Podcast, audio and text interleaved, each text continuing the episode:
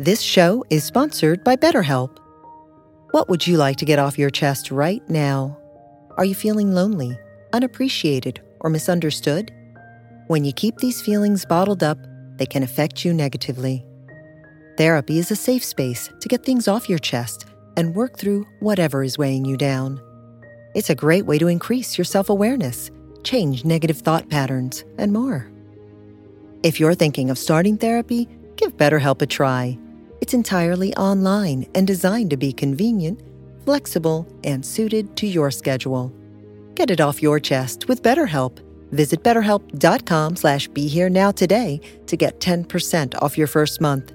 That's BetterHelp, H-E-L-P dot com slash be here now.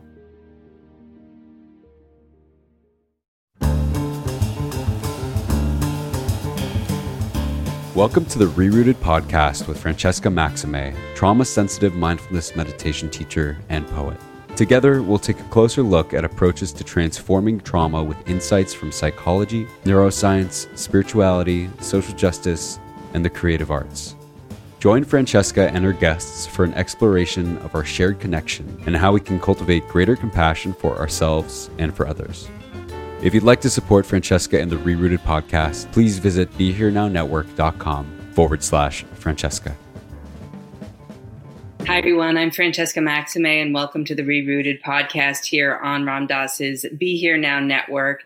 It is November 24th here in the United States. I'm on Unkechaug Land in Long Island, New York, and uh, it is the day before what is for many a day of mourning, a day of honoring, and also a day of gratitude and giving thanks. And so I want to just sort of establish the timing of this and the complexities around this particular day and all of the um, different versions, if you will, of events, and yet how there really are ultimately no alternative facts, if we, if we, if you will, uh, in this case around. Um, uh, really the difficult history of the United States and the um, opportunities that arise when we can begin to get real with some of the uh, inner and outer realities that we face.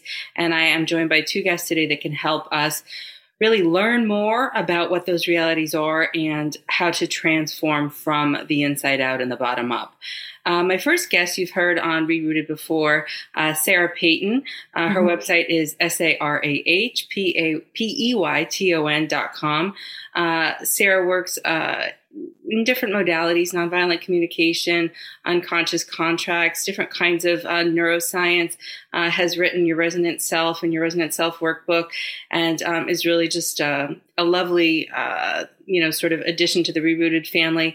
And we also have uh, Dr. Roxanne Manning, uh, Roxy Manning, and her website is R O X A N N E M A N N I N G dot com, Roxy Manning, a clinical psychologist and also a nonviolent communications facilitator who loves to guide groups from discord toward values driven solutions that work for everyone. And the reason why we're talking today and we're coming together is because Roxy's written a book called Anti Racist Conversations. And together, she and Sarah wrote a book called uh, essentially The Anti Racist Heart, uh, a workbook, a companion workbook to this Anti Racist Conversations um, tome. And as someone who's spent the last few years doing embodied anti racism work, they're kind of doing two of the things, uh, the two wings. You know, in insight meditation, we talk about the uh, two wings of insight or wisdom and of compassion or of the heart, sort of the left brain, the right brain, the head and the heart in a way. That's sort of the, you know, core of the mindfulness in Buddhist philosophy. And we're sort of doing that here too.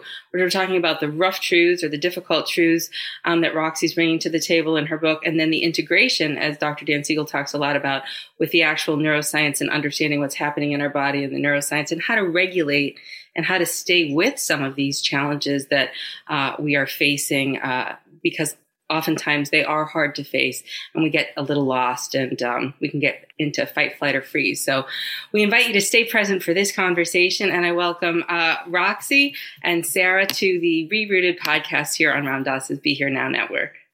Thank you, Francesca.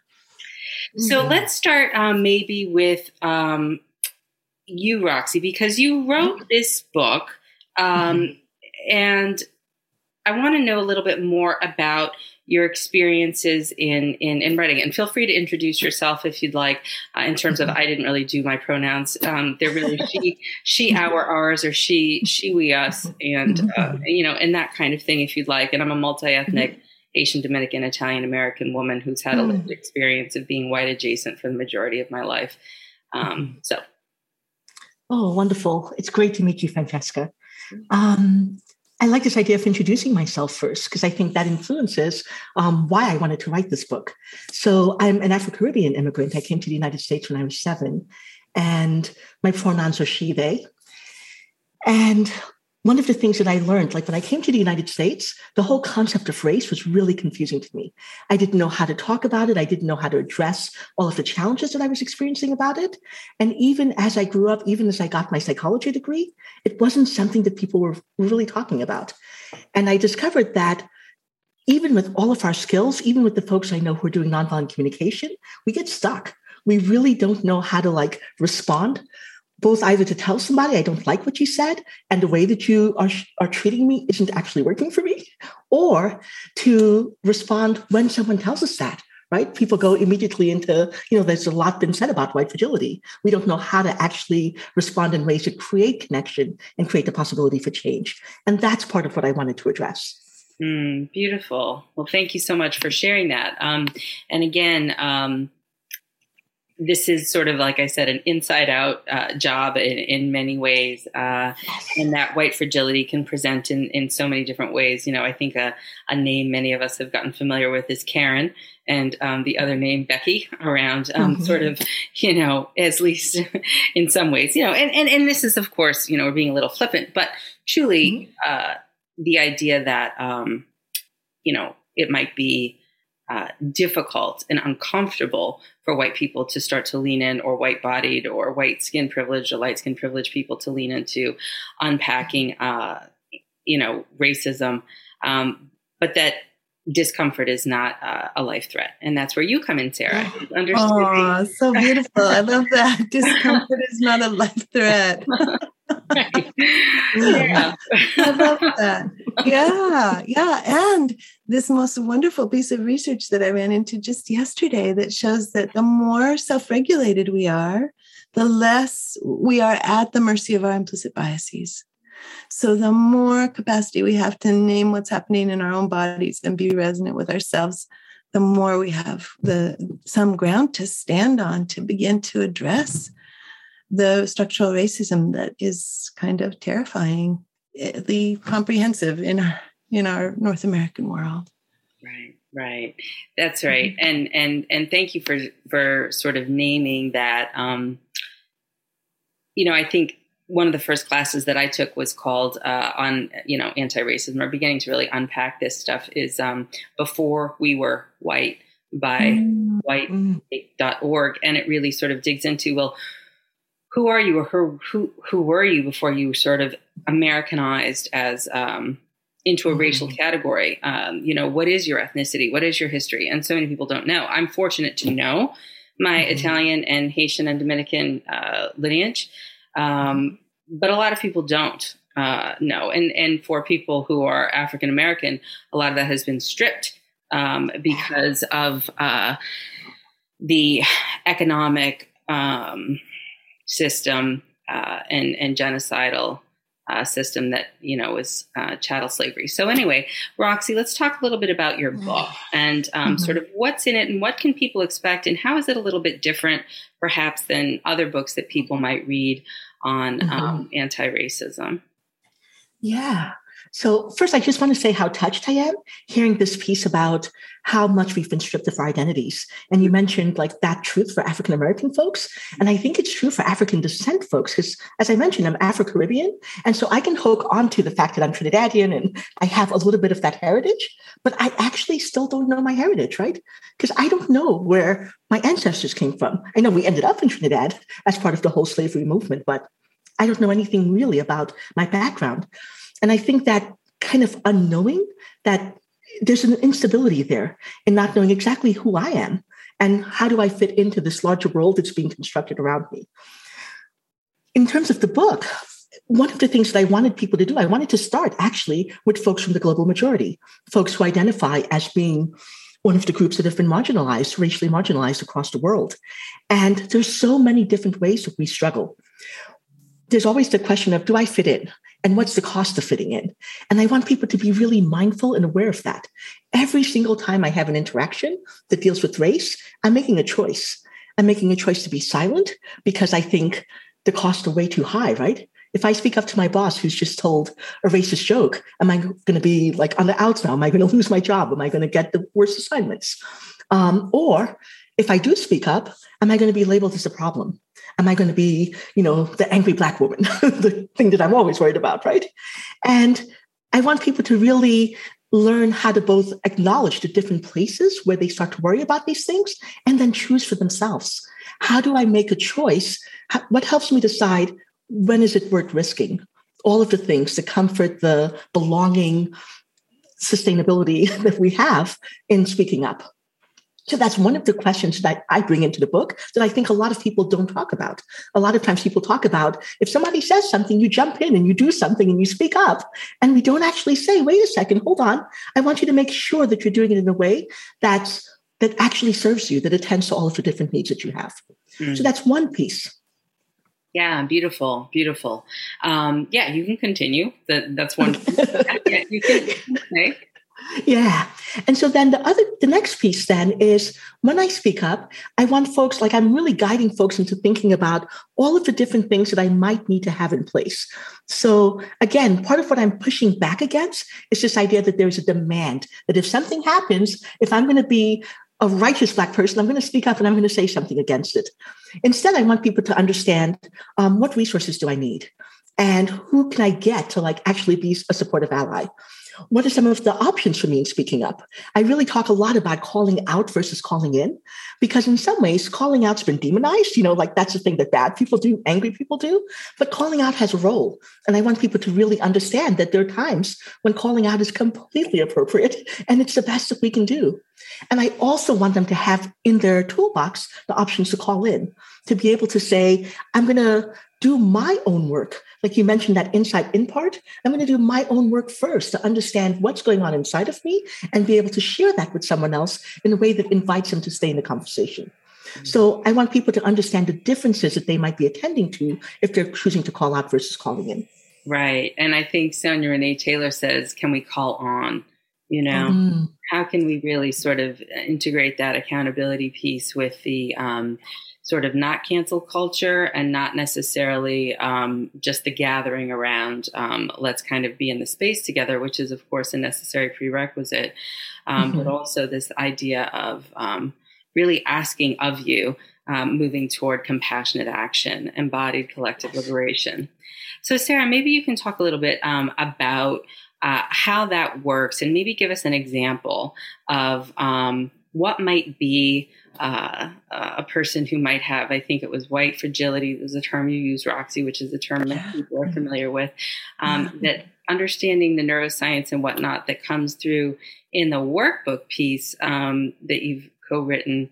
Um, anyway, I think you know my question. Yeah, well, yeah, totally. One of the things that seems now i was uh, i was just reading a, a, very beautifully written book about climate crisis that's talking about a kind of entitlement like that there's a narcissistic entitlement among people. They, they don't want they want to think that they're exceptional and that they don't have to be part of the change process and I think that same that same exceptionalism is one of the pieces of white fragility, like n- not wanting anything to change.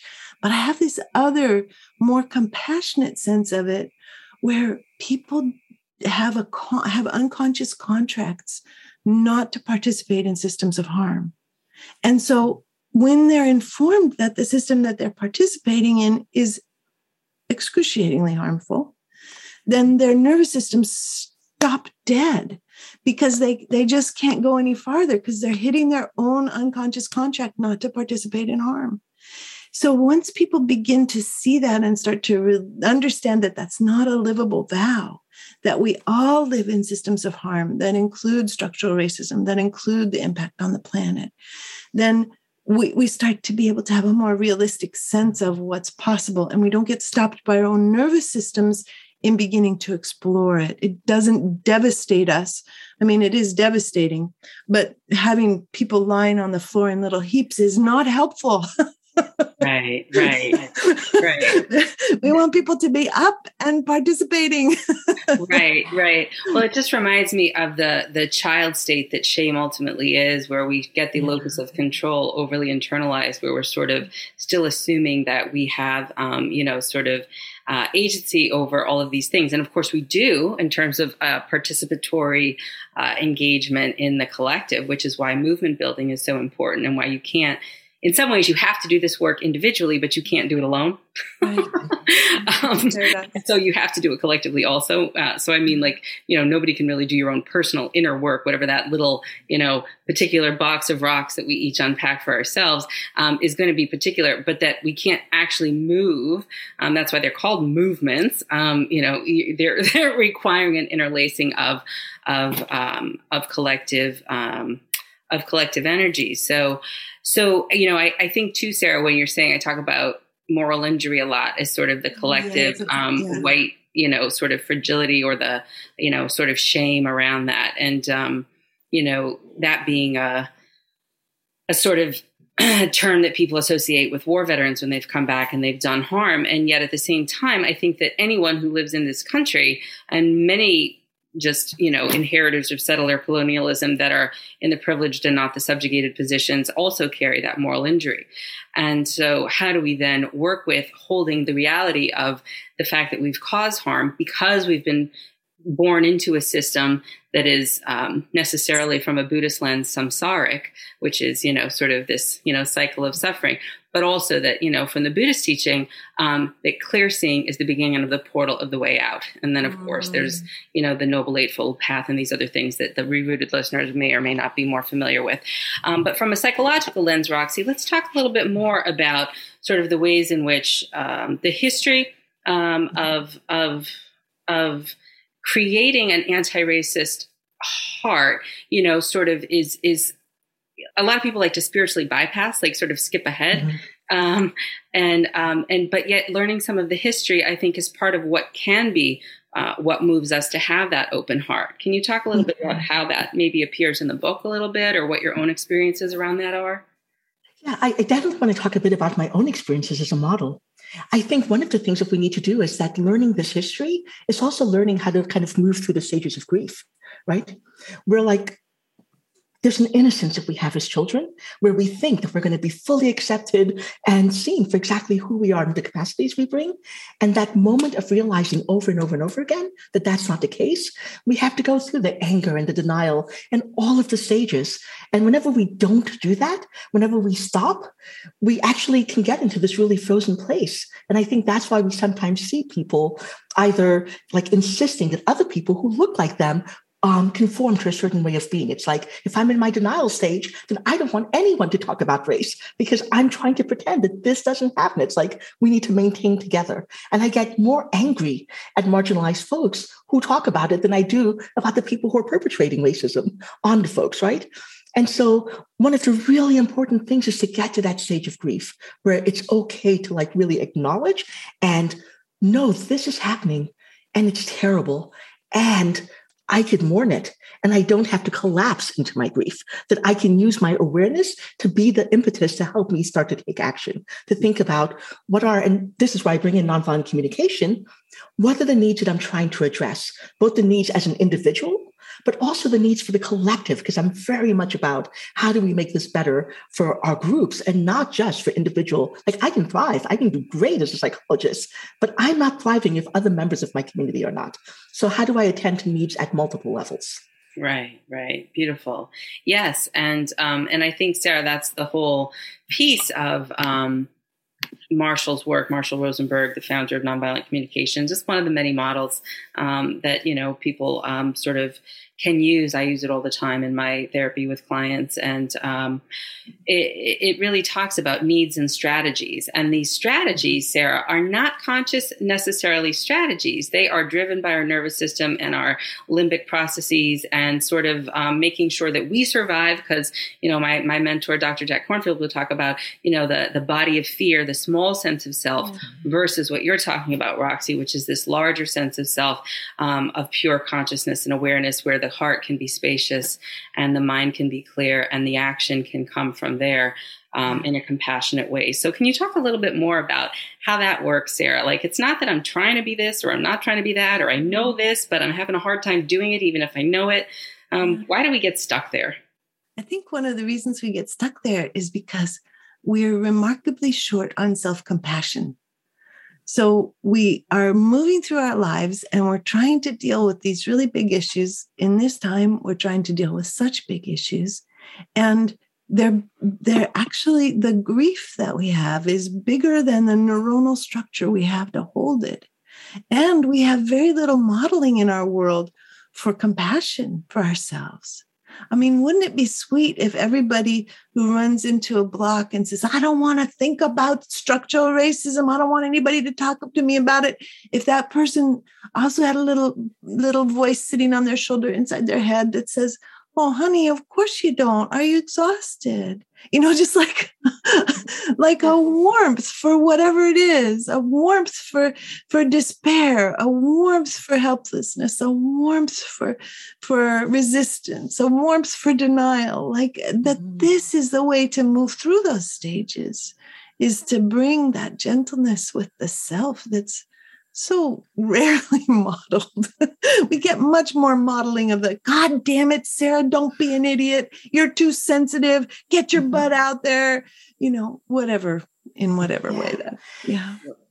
And Go there's ahead. something about There's something about what you're saying, Sarah, that's so important because there are two things that happen, right? Sometimes people hear this warmth and they think, oh, well, that's just enabling, right? right. If I'm going to be warm to that person, I'm going to enable them to keep doing the thing that they're doing. Right. And I think that's one of the things that's so important is that we also think about the role of allies, the role of in-group members. So, like as a person of color, I don't want to necessarily be the person offering warmth, but someone needs to be able to do it yeah. if we're going to start to create a shift for people. Yeah, and yeah. so when we recognize that, we create the space where that can happen and then still invite people back into conversation. Yeah, yeah. And so now you're talking about doing it from the outside, mm-hmm. which is which is a whole nother thing because then we're, we we need an enormous amount of self-regulation you know as somebody who who has a deep worry about structural racism and its impacts if i see somebody who's who's not worried about structural racism racism mm-hmm. and its impacts you know i have to manage a lot of rage and fury yeah. to be able to get calm enough to you know forge connection and be and include that person in beloved community and create mm-hmm. the world that I really want to live in, which is much more inclusive.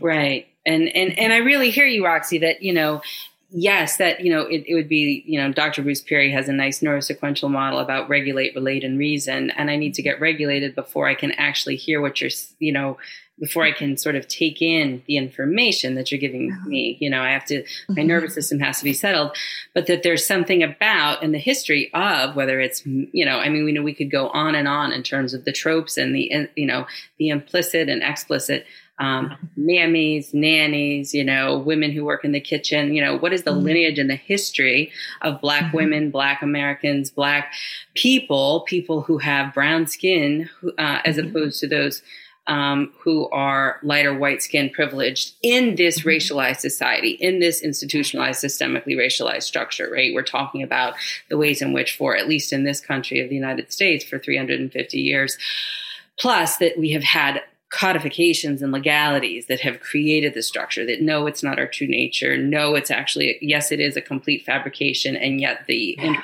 of it are true and real and whatnot. So, you know, we're naming all of this to simply say, you know, um, that it's not a person of color's job, the global majority's job, to comfort and be the uh, regulator of someone who is in a white skin privileged body. And I just want to really mark that, Roxy, because I think that in the past, that's really what, you know, has happened and you open yourself up to more harm and then to mm-hmm. being the angry person and then you know you're not being kind enough and again systemically people of color have been in positions where um, it's been their survival mechanism to fawn yes. to, to accommodate and so i wouldn't be here if i didn't take care of your feelings and now that we're upsetting the apple cart and saying you have to take care of your feelings on your own discomfort is not life threat as we started the podcast with yeah.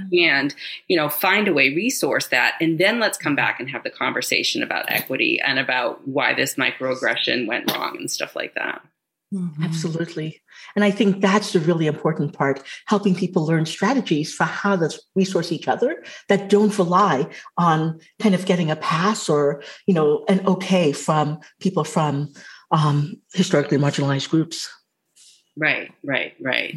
Um, and and you know, I guess how does the um, so there's two parts, and and the way in which this just you know for listeners who are are, are listening and watching this. Um, this podcast, depending on when it's going to air, it'll either be prior to or post the Kickstarter campaign that they've been using to kind of crowdsource some additional funding, which I also want to talk about sort of being outside the model of like institutionalized, like, um, you know, publishing, media, all these things are all part of these structures, right? We don't, we don't, we talk about the prison industrial complex, we talk about, you know, the academia and all these kinds of things, but nothing is, um, immune to the influences of uh, white supremacist delusional culture in terms of, um, you know, the haves or the have-nots or who gets access and you know to power privilege and resources.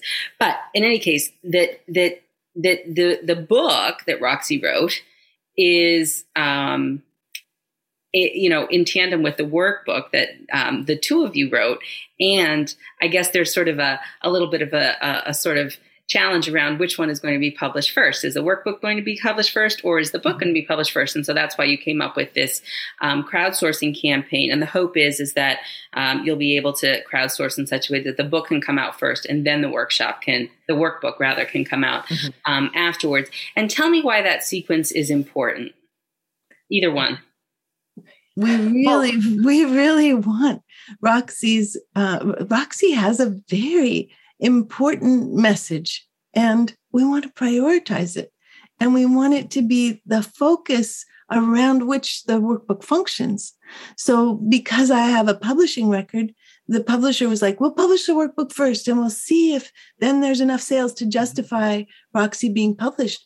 But the whole point of the workbook is to support and and embroider upon and create more possibilities for roxy's work to be so it's almost like wait what? You're going to publish the workbook first but it's not supposed to be first.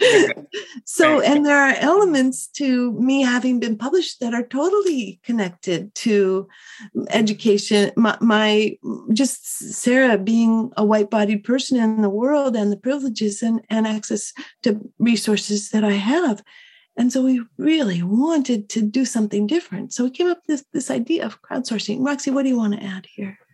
Yeah, I think I've actually really enjoyed talking with the publisher about this because they've been really clear. Like they love both books, but their challenge is that as a business, given the world that we're living in, for them to take a risk, especially in this financial times, it felt too scary. But they were aware of the impact. What does it mean if a book a workbook that's supporting the work of a Black author ends up being published first, right? Mainly because it has an author who's already published who also happens to be white. And so they were really kind of saying, let's brainstorm about ways that we can get, they can have the reassurance that they need that this will be okay for them and that they can support our vision. And I've, I like the authenticity in which they were approaching this, like naming the realities of the publishing world and then also saying, and we see why this is important to do it the other way.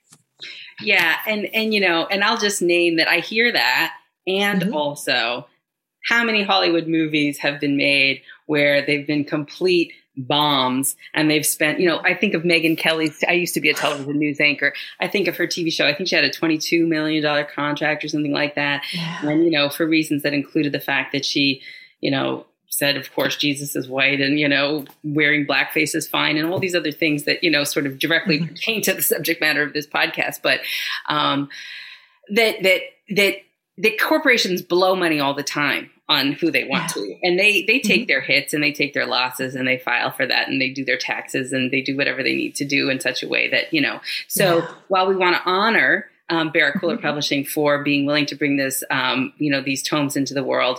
Also, just honoring that again, the resourcefulness of Black people to create new opportunities for what we would call mutual aid or collective um, mm-hmm. crowdsourcing and liberation, because the system is set up in such a way that follows maximum profitability, which has been the very reason why chattel slavery even existed in the first place. Exploitation, marginalization, privilege for some at the expense of others. That's the actual system. And so that system is inherited and embedded in the publishing institution. And although they're open to the conversation here, you can see that it's a thin margin, right? And so it's it's just it's just very interesting to see it live out even as we're here and um, and I'm glad and I'm hopeful um, that you know things will go as you like uh, because it certainly makes more sense to me. But these are the ways in which um, this gets played out, and they could take a risk. You know what I'm saying? Mm-hmm. Just like anybody could take a risk. Somebody mm-hmm. took a risk on Oprah, and look at what she did. Yeah. Yeah, I wish I would be an Oprah, but I, I completely agree with you. I think it's there's always this fine line of walking, right? Am I, I want to acknowledge that absolutely they can take a risk. And when I think about why I've been willing to kind of give them a pass about this, I think it's partly because of the work that they've done. You know, I really celebrate that they're a B Corp publisher and like they've done things like they've taken risks with like Adrienne Maree Brown's book. They're doing things. And so I'm kind of thinking, okay. I know that they are willing to take risks with some of this work. And part of as I'm talking to you, I'm actually going. It's part of my giving them a pass, part of my internalization right. of this, right? Like, why would they yeah. take a risk on me? Yeah, which yeah. is part of the whole world that we're trying to dismantle. And so, complicated, complicated issue. Right. And listen, when nobody wants to, you know, um, in the old days, uh, you know, there was an expression called, you know, you don't bite the hand that feeds you, so to speak. And that was sort of the, the, the threat, right? Like, you know, um, don't rebel. Um, don't, you know, don't cause a, don't cause a ruckus. Just be nice, mm-hmm. be polite. And, and, mm-hmm. and I think there's room to hold both. I am filled yeah. with compassion and love and connection. I am honoring and loving the work that this publisher and other publishers that, you know, are supporting, um, you know, folks, I think it was Penguin. I was listening to Nikole Hannah-Jones the other day uh, about the 1619 Project book that she just put out. Um, and, uh, you know, that's a really powerful uh, collection of essays and photographs and, and, and mm-hmm. whatnot that, you know, speak directly to the history of uh, race in this country. But, you know, it, it's, it's it's it's also just naming the fact that we are living in these systems. So we have about yeah. 15 minutes, maybe, maybe 12 minutes or so. Um, what else do people need to know in terms of what they can expect if they want to engage with this material and how it's unique? Please, Roxy. I'd love I'd love you to take that one. Oh, sure, sure. yeah. So the the the ways that this material is unique, um, um, eh, one of the ways that it's unique, and and many authors are, are also doing this um, but there's a um, uh, there's an integration of not just neuroscience and anti-racism, which has been done beautifully in the book Deep Diversity, but the way that this is different and the way that this expands the conversation is to integrate also a sense of the way that language reveals the inner working of the brain and that language is almost like um, an external neurotransmitter that brings different chemical messages to different brains all over the world. And when we speak about something as tough and as difficult as structural racism, then once we also bring into that language a sense of compassion and a sense of connection and a sense of the universal needs that connect all people, then we start to be able to almost leverage an understanding of not just the brain and how it has implicit biases, but also how we speak, how we choose to speak, what choices we make with our language. What are the blocks that stop us from being able to express the way we want to or to challenge uh, the way we want to or to call in or call on i love call on and how do how do we do that mm-hmm. and roxy's work is specifically focused on how do we do that mm-hmm. and then the workbook will be specifically focused on what are the blocks that occur when we try to do that and how do we be so gentle and understanding with them in ways that dissolve them instead of being you know like a replication of the entire conflict within our own brains? Because when we're cruel to ourselves or when we're cruel to others we're replicating systemic racism on a neuronal level within our own brains. And when we shift into this into this wider possibility that roxy's offering us something very different starts to happen. Mm. Beautiful. What would you add here, Roxy? Yeah, what I would add is there's something. A while ago, I did a talk on at a college for Martin Luther King Jr. Day, and one of the things that the student who was emceeing it said at the end of the talk was she's always loved Dr. King's work, and she kept thinking, essentially like he's a god. You know i could never do that. I could never be the person who would show up with both that kind of fierce unrelenting speaking truth and doing it in a way that's compassionate. And especially like in the last few years where we've been so divisive and so much focused on kind of tearing each other down in order to advance that's what i'm trying to do differently. I'm trying to go back to that place where we can speak truth and we can say the things that need to be said but do it in a way that's inclusive, that really is about building community.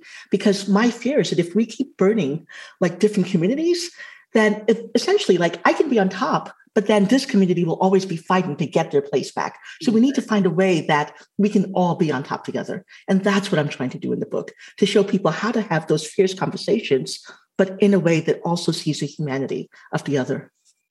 Yes, I, I love that. And I, I do think that's the answer, right? I mean, we are building multiracial, you know, community. I, I, think when I was in like middle school, grade school, or high school, I don't know, I wrote a paper, um, some or speech or something on, you know, what is community, and all I remember about it because I probably crashed, you know, wrote it like the night before or something.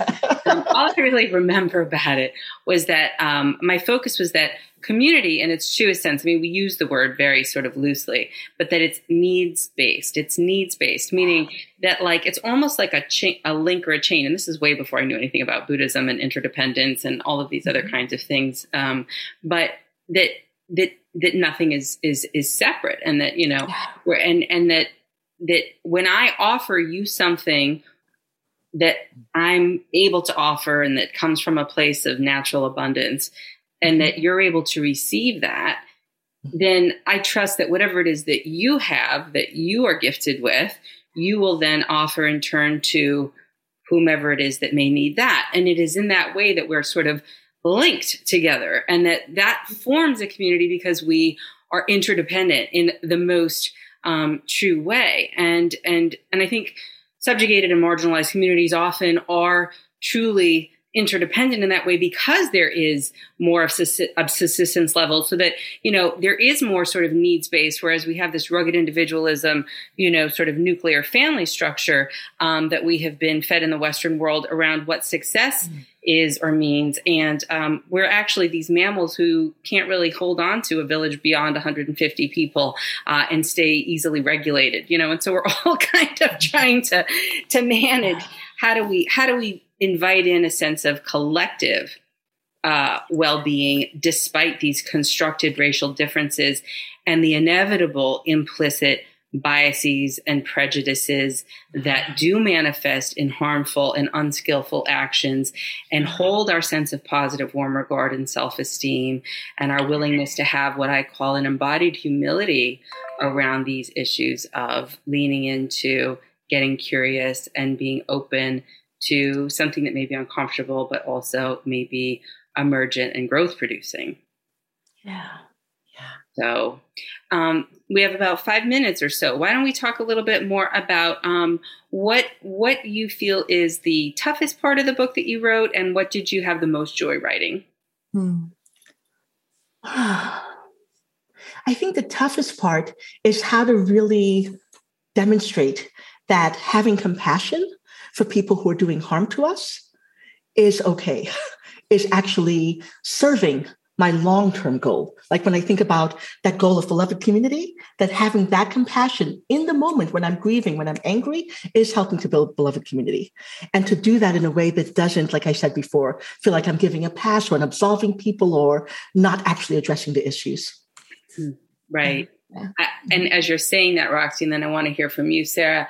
Um, I'm reminded of the story, and I, I and I don't remember um, her name, but it was a Tibetan nun that I think had been incarcerated for you know decades and you know they mm-hmm. asked her something when she was freed what you know what was she most afraid of and she said that uh, i think if i'm paraphrasing this correctly along the lines of um, that i would lose compassion for my captors or something like that you know mm-hmm. and and and that you know underscores your and and if i didn't get that story right don't hold me to it but i think that's kind of what the moral of that story was which echoes what you've said and that's and that's after decades of um of abuse yeah. And that's actually what we all experience, right? We experience decades of abuse going through the society that's so racialized. But right. somehow we're not going to change it if we can't find a way to hold compassion. Right, which is different from not being able to have a sense of accountability that you're looking for. Exactly. From, you know, and and again, a, a, bringing in. Um, Sarah, tell me about um, your experiences. You know, the highs and the lows of, of the of the of the work. Yeah, well, it's it's it's interestingly similar, but has a slightly different taste to it, which is um, how to really want beloved community and be authentic about it, and hold my own outrage with with enough care that that there's that it, that the book really embodies the compassion mm. because uh because sometimes I, I i just the, the fire gets kind of intense and it, it really wants to blame people. Yeah. Tell well, them they're I, wrong. well, I, I, heard someone say that, you know, most of the people that do all this neuroscience and trauma work that I do, mm. they never get to the place of the activism and the engagement that's so necessary. All my mindfulness communities, we like to sit on the oh. cushion and just sort of be in our sati and, you know, have a oh well i know what i'm thinking even though i'm not mm. caught in my thinking and that means i'm doing my mindfulness right but you know mm. and and i write a check once a year to this organization and so that means i'm engaged so that this this piece is you know i'm doing my inner work but i'm not doing my outer work and then the other one is is i'm so dysregulated i'm doing my outer work that i'm not able to do my inner work because i'm out there sort of fighting the power you know um, yeah. chuck d over here so this idea of integrating inside out, that it's both, again, the two wings of wisdom and compassion, compassionate action mm-hmm. of insight, rather, and um, the head and the heart, the left and the right brain, and, yeah. and movement from that. Movement. And how do we get to joy? yeah. Know? Mm-hmm. Because it is essentially joyful work. I mean, it's work of inclusion, it's work of expression, it's work of like authentic expression. How do we get to joy? Yeah, I'm so like I love the way that you just said this, Francesca. This piece around like how do I actually take action, but from this grounded place, right? From a place where I'm really connected to what's important to me and then to what I'm looking to create in the world. So that we're not just, you know, kind of spinning our wheels and finding inner peace and then still like I don't want my inner peace to be that I'm okay with suffering. I want to actually be taking steps to change suffering. Right, right, right. And um, as we as we kind of again um, sort of are winding down, I think it's and I always say this wrong because it's such a multisyllabic name, but Avalokiteshvara, um, a thousand arms of compassion. You know, sort of this mm-hmm. uh, deity that is sort of um, this abundant compassion and, and kindness. And I think that the you know, in a sexist world, in a patriarchal world, which is embedded in the capitalist, white, supremacist, delusional, you know, patriarchal world, and you know, this is Audre Lorde's and other folks, um, you know, sort of ways of of framing this sort of uh, carbon monoxide ether that we're inhaling when we're thinking we're inhaling oxygen. That I think that this this idea is often the burden of women um, or of femmes or of, um, you know, those with um, uh, a sort of a feminine energy that the patriarchy doesn't allow. Um, that it doesn't open to that, and that uh, you know, sort of uprooting that you can be uh, both in your body, fully embodied with masculine energy, and mm-hmm. also recognize the ways in which, uh, just as racism, I think Toni Morrison said racism, you know, is possibly just as destructive, if not more so, to white people, although in an entirely different way as it is to people of color. Um, that patriarchy is just as, although beneficial to men, uh, just as destructive. If not more so, as borne out by the research with suicide rates and and you know mm-hmm. all of these kinds of things, depression, alcoholism, um, addiction, as it is to uh, to, to women. So it's in our mutual interest. It's in our best yes. interest. Yes. In our personal and our collective. You're not doing this for anyone else. Yes. So, parting thoughts or words before we head off? Mm. Total gratitude, Francesca. Thank you for having us with you. Mm-hmm. And this is my first time meeting you. I enjoy the breadth of knowledge that you're bringing to this conversation. Thank you. Thanks. I'm a, I'm a, um, what's the word? Um, verbose. I don't know. I, yeah, that too. But um, I say encyclopedia instead. well, it's it's a real joy. Um, RoxanneManning.com uh, and Sarah S A R A H Peyton P E Y T O N dot com. Anti Racist Conversations is the book that Roxanne has written, and the companion uh, workbook, The Anti Racist Heart, um, is the one that Sarah and Roxy have co written. And um, you know, find their web pages, you know, try to, you know, support the work. Uh, and we'll look forward to when uh, the publication date comes around uh, real soon. Mm-hmm. And um, thank you for moving us into a space of collective liberation. Thank you. Thank you, Francesca. Bye, everyone.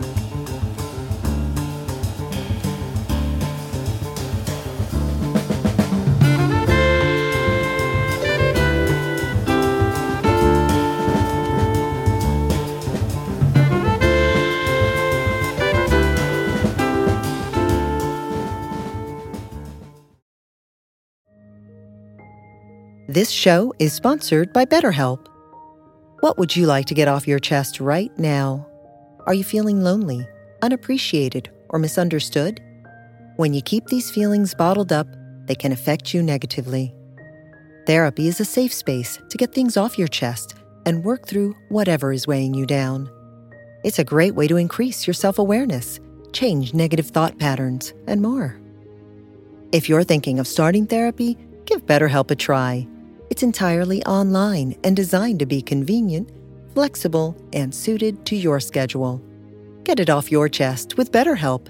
Visit betterhelp.com slash be here now today to get 10% off your first month. That's BetterHelp, H-E-L-P dot com slash be here now.